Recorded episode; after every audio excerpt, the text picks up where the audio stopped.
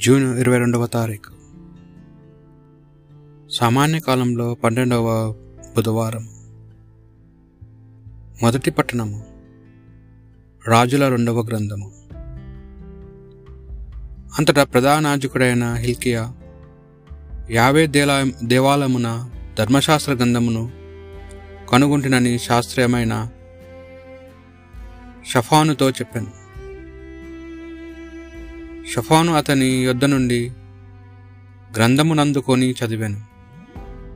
అతడు రాజునొద్దకు వెళ్ళి యాజకులు దేవాలయంలోని సొమ్మును లెక్కించి మరమ్మతు చేయించు అధికారులకు ముట్టజెప్పిరి ఇదిగో నాకు ఈ గ్రంథమునకు యాజకుడైన హిల్కియా ఇచ్చాను. అని ధర్మశాస్త్ర గ్రంథమును విప్పి రాజునెదుట ఆ గ్రంథమును బిగ్గరగా చదివాను.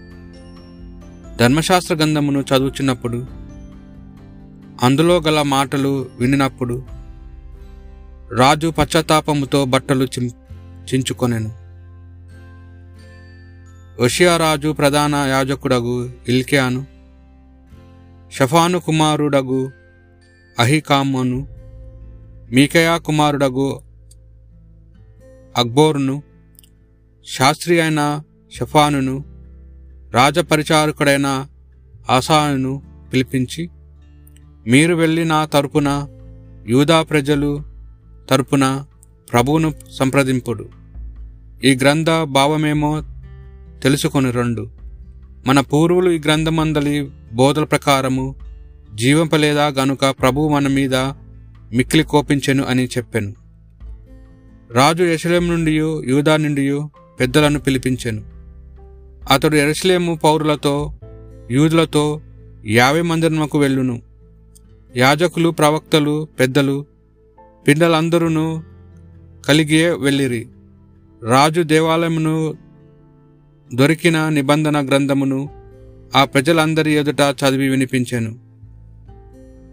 హోషియా సంబంధం నొద్ద నొద్ద నిలుచుండి ప్రభువు సన్నిధిని ఒడంబిక చేసుకునేను. అతడు ప్రభునకు విధేయుడై ఉందనందునియ? ప్రభువు ఆజ్ఞలను పూర్ణ హృదయముతోనూ పూర్ణ ఆత్మతోనూ ఆ గ్రంథమును నిర్దేశించిన విధులనన్నిటినీ అనుసరింతునియు అని ప్రమాణము చేసెను. ప్రజలందరూ ఆ నిబంధనలకు సమ్మతించిరి.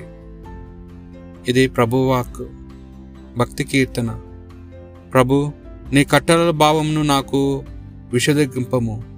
నేను వానికి సదా విధేయుడగుదును. నీ ధర్మశాస్త్రమును అనుసరించుటకు నాకు బుద్ధిని దయచేయము. అప్పుడు పూర్ణ హృదయంతో దానిని పాటింతును. నేను నీ ఆజ్ఞలను అనుసరించినట్లు చేయము. నేను వానిని చూచి ఆనందింతును. నా హృదయం నీ శాస్ శాసనముల వైపు మరలుపుము. ధన్య వా మొహము నుండి దానిని వైదొలగింపుము. నా మనసు వ్యర్థ వస్తువుల మీదకి పోకున్నట్లు చేయము. నీ వాక్యము ప్రకారము నాకు జీవమును దయచేయము. ఇదిగో నేను నీ ఆజ్ఞల మీద ఆశగొని ఉన్నాను. నీవు నీతిమంతుడవు కనుక నాకు జీవమును ఇమ్ము. పునిత మత్తయ్య గారు రాసిన సువార్త సువిశేషంలోని భాగము. కపట ప్రవక్తలు గూర్చి జాగ్రత్త పరుడు వారు లోపల క్రూరమైన తోడేలు ఎండి గొర్రెల చర్మము కప్పుకొని మీ వద్దకు వచ్చేదారు. వారి క్రియలను బట్టి మీరు వారిని తెలుసుకుందరు. ముండ్ల పొద నుండి ద్రాక్ష పండ్లు తుప్పల నుండి అత్తి పండ్లు లభించిన? మంచి చెట్టు మంచి పండ్లను చెడ్డు చెట్టు చెడు పండ్లనే ఇచ్చును. మంచి చెట్టు చెడు పండ్లను చెడు చెట్టు మంచి పండ్లను ఇయ్యలేదు. మంచి పండ్లని ప్రతి చెట్టును నరికి మంటలో పడివేయుదురు. కావున వారి పొలము వలన వారిని మీరు తెలుసుకొనగలరు. ఇది ప్రభు సువిశేషము.